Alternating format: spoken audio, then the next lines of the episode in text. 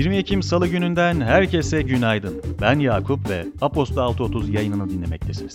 Havalar bu ara bir hayli değişken, tam da sonbahara yakışır şekilde bir güneşli, bir yağışlı havalara uyanıyoruz. Bu geçişken dönemde sağlığınızın yerinde olduğunu umuyorum. Gündemin öne çıkan gelişmelerine geçmeden önce bugünkü bültenimizin sizlere PRP Business Solutions tespitleriyle ulaştığını belirtmek isterim. Robotik süreç otomasyonu, kısa adıyla RPA üzerine uzmanlaşan PRP Business Solutions, organizasyonların iş akışlarını antallaştıran süreçleri yazılımlara devretmelerini mümkün kılarak 7 gün 24 saat daha verimli iş akışları ve müşteriler için daha iyi deneyimler vaat ediyor. Öte yandan PRP Business Solutions, Aposto kullanıcılarına özel RPA ile bir sürecinize ücretsiz süreç analizi ve demosu sağlıyor. Ayrıntılar için bugünkü bültenimize göz atmayı unutmayın.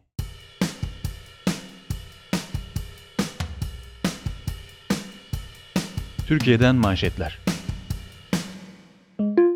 BIST 100, 3 ay sonra ilk kez 1200 puanı aşarak günü 1205,37 puan ile kapattı ve 8 ayın en yüksek kapanışını gerçekleştirdi.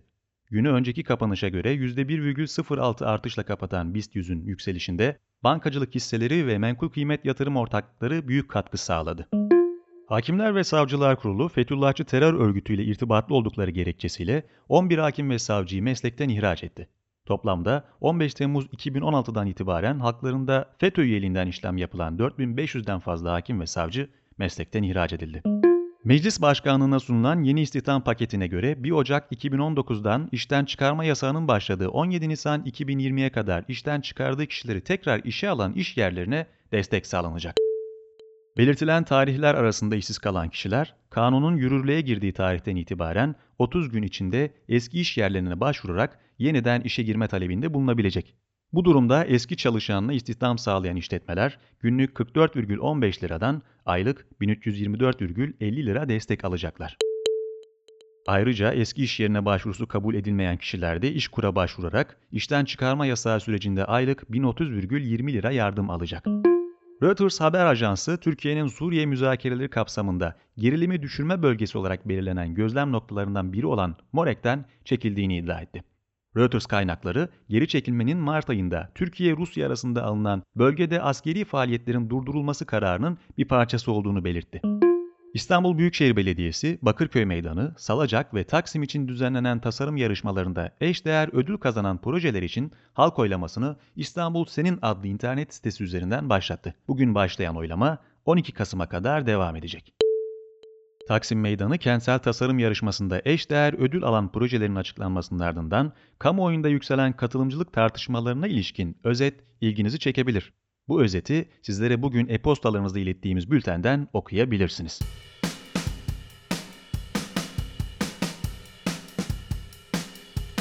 Dünyadan manşetler. Çin merkezli e-ticaret platformu Alibaba Grup, hala hazırda %21 hissesine sahip olduğu Çin merkezli hipermarket zinciri Sun Art Retail Group'un çoğunluk hissesini elde edebilmek için 3,6 milyar dolar harcayacak. Satın alma sonucunda Ali Baba'nın San Art'taki hisseleri %72'ye çıkacak. Fransa İçişleri Bakanı Gerald Darmanin, tarih öğretmeni Samuel Paty'nin öldürülmesinin ardından internette şiddet çağrısı ve nefret söylemi yapıldığı gerekçesiyle 80'e yakın soruşturma başlatıldığını ve radikal İslamcı görüşleriyle bilinen bazı derneklerin kapatılmasının planlandığını söyledi. Cumhurbaşkanlığı seçimlerinin ikinci turunda %51,69 oy oranıyla Kuzey Kıbrıs Türkiye Cumhuriyeti'nin yeni Cumhurbaşkanı seçilen Ersin Tatar, mazbatasını aldı. %48,26 oy alan Mustafa Akıncı ise Tatar'ı tebrik ederek 45 yıllık siyasi hayatını noktaladığını açıkladı. Güney Kıbrıs Rum Yönetimi Cumhurbaşkanı Nikos Anastasiadis, KKTC Cumhurbaşkanlığı seçimlerini kazanan Ersin Tatar'ı tebrik ederek en kısa sürede kendisiyle bir araya gelmek istediğini ifade etti. Cumhurbaşkanı Erdoğan, Twitter hesabından Ersin Tatar'ı tebrik ederek Türkiye, Kıbrıs Türk halkının hak ve hukukunun korunması için gereken her türlü çabayı göstermeyi sürdürecektir mesajını yayımladı. İsrail ticaret heyeti pazar günü Bahreyn'in başkenti Manama'yı ziyaret etti.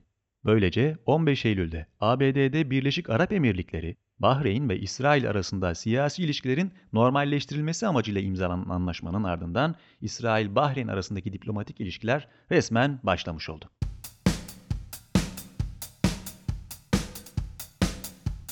Piyasalar, ekonomi. Yurt içi piyasalar Perşembe günü toplanacak Merkez Bankası Para Politikası Kurulu'nun kararını beklerken, ekonomistlerin yıl sonu politika faizi beklentileri %11,75 ile %15 arasında değişiyor. Yaz dönemindeki kredi teşvikleriyle canlanan ve toparlanma periyoduna giren inşaat sektörü ise bu tahminler nedeniyle endişeli. Eylül ayında sürpriz bir adımla %8,25'ten %10,25'e çıkarılan faiz oranı ve yakın zamanda atılan bir dizi sıkılaşma adımına rağmen yükselişini sürdürerek 7,90 seviyesini test eden TL dolar kurunun durağanlaştırdığı inşaat sektörü kurulum kararıyla yeniden strateji belirleyecek. Türkiye İnşaat Malzemesi Sanayicileri Derneği'nin raporunu ele alarak yılın ilk 3 çeyreği sektör için nasıldı ve beklentiler neler? Gelin birlikte inceleyelim. 2010 yılı verileri baz alınarak yapılan inşaat sektörü güven endeksi çalışmasına göre 2018 yılının 3. çeyreğinde yaşanan kur şokuyla Aralık 2018'de dip noktayı gören güven endeksi 2020'de yükseliş trendine girerek Nisan ayındaki ilk şokun ardından tekrar 90 puan seviyesine ulaştı. Kamu bankalarının sağladığı kredi teşvikiyle faiz oranlarındaki düşüş sektörel toparlanmayı da tetiklerken Temmuz-Ağustos döneminde 2010 seviyesinin de üzerinde inşaat faaliyeti gerçekleşti. Nisan-Mayıs dönemindeki konut satışları keskin düşüş gösterse de destek paketini takip eden iktisadi ve sosyal hayata dönüş Ağustos 2020'de geçen yıla göre %54,2 büyüme kaydetti. Yeni ve markalı konut alımlarına da etki eden teşvikler, markalı konut stokunun 3 aylık dönemde %33,2 azalmasını sağladı. İnşaat sanayi yılın ilk çeyreğinde bir önceki yıla göre %8,1 büyüme kaydetse de Nisan ayı itibarıyla hissedilmeye başlanan pandemi etkileri ikinci çeyrekte %8'lik bir küçülmeyi tetikledi. Temmuz ayında 2019'un aynı dönemine göre %7 büyüyerek 22 alt sektörün 17'sinde bir önceki yıla göre üretimde artış gösteren inşaat sektörünün en hızlı toparlandığı alanlar hazır beton ve çimento oldu. İnşaat sektörünün başlıca ihracat kalemleri arasında yer alan çimento ise %25,6 büyüme ile 647,1 milyar dolar seviyesine ulaştı. İhracat seviyesi kurdaki artışın da etkisiyle büyük oranda toparlansa da ithalat seviyesi Temmuz 2020'de bir önceki yılın aynı ayına göre %14,6 geriledi. Dün itibarıyla 2021-2023 dönemine ilişkin yeni ekonomi programı kapsamında paylaşılan 2022 kur tahmininin güncel kura denk olması ihracattaki toparlanma sinyallerinin ithalattaki gerilemeyi durdurmayacağına işaret ediyor. Öte yandan Merkez Bankası'nın sıkılaşma adımlarının sürmesi ve politika faizindeki olası artışlar da sektörün iç pazarda yaşadığı toparlanma sürecini durağına çevirebilir. Teşviklerin sürmesi ve kamu bankalarının süreç içinde atacağı destekleyici adımlar sektörün tekrar canlanması için bir alan oluşturacaktır.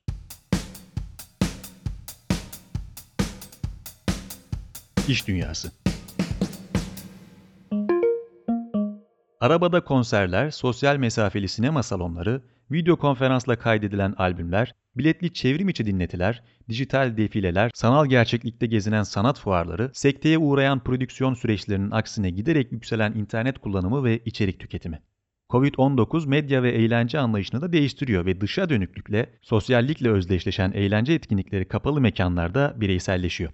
Bu yazıda konu edilen iki rapordan biri olan Birleşik Krallık merkezli çok uluslu profesyonel hizmetler ağı PwC'nin bu yıl 21.sini hazırladığı küresel eğlence ve medya sektörüne bakış 2020-2024 raporu pandeminin eğlence tüketimini nasıl dönüştürdüğüne yakından bakarken Deloitte'un bir başka raporu medya ve eğlence şirketleri için kapalı kalan kamusal alanların dijitalleşen içerik tüketiminin ve aksayan üretimlerin düşürdüğü gelirlerle başa çıkmanın yollarına dair ipuçları sunuyor.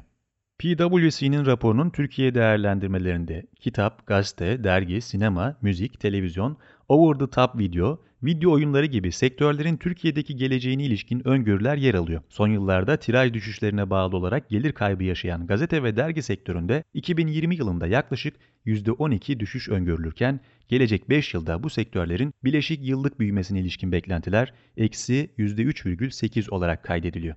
Kitap yayıncılığı başlığında ise basılı kitap sektörünün düşüşüne devam etmesi, elektronik kitap gelirlerinin ise gelecek 5 yılda yaklaşık %11 oranında büyümesi bekleniyor. Pandemiyle sekteye uğrayan sinema üretiminin yanı sıra tedbirler gereğince sinema salonlarının uzun süre kapalı kalması, Türkiye'de sinema sektörü gelirlerinin 2020 yılında bir önceki yıla kıyasla %51,6 azalması bekleniyor. Sinema sektörünün toparlanması ve gişe gelirlerinin %2,6 bileşik büyüme oranına ulaşması için 5 yıl gerekiyor. Söz konusu müzik, radyo ve podcast gelirleri olduğunda ise sektörde bu yıl 141,5 milyon dolar değerinde gerileme bekleniyor. Son dönemin yükselen eğlence içerikleri arasında yer alan podcastlerden elde edilen reklam gelirlerinin ise gelecek 5 yıl içinde %27,2 büyüyeceği ve toplam gelirler içindeki payının artacağı tahmin ediliyor. Pandemiyle bireyselleşen ve kapalı mekana taşınan medya ve eğlence tüketiminin öne çıkan başlıklarından biri olan video oyunları ve e-spor başlığında bu yıl gelirlerin %73'ü sosyal video oyunlarından bekleniyor. Birleşik Krallık merkezli vergi, danışmanlık ve denetim şirketi Deloitte'un Mayıs ayında hazırladığı bir başka raporsa medya ve eğlence odaklı şirketlere pandeminin etkilerini azaltmak için bazı öneriler sunuyor. Rapor fiziksel mekanlarda sosyal mesafe kurallarını uygulamanın ötesinde fiziksel mekanları yeniden düşünmeyi ve dokunma gerektirmeyen mekanlar tasarlamak gibi iyileştirmeler yapmayı öneriyor. Öte yandan azaltılan salon mekan kapasitelerinin gelirleri düşürmesinin önüne geçmek için daha özel deneyimler tasarlamak, müşterilere verilen hizmetin kalitesini daha da artırmak öneriliyor. Bu dönemde medya ve eğlence şirketlerinin içerik dağıtımı için yeni kanallar bulması ve bunu mevcut dağıtım kanallarını ve gelir modellerini tehdit etmeden yapması tavsiye ediliyor. Bu süreçte yaygınlaşan ve alternatif dağıtım kanallarına dönüşen video konferans gibi teknolojilerin üretim süreçlerinde de kullanılması, üretim maliyetlerini azaltmak ve prodüksiyonları hızlandırmak için raporda yer verilen öneriler arasında konumlanıyor. Yayında sözünü ettiğim raporları siz de bültenlerden inceleyebilirsiniz.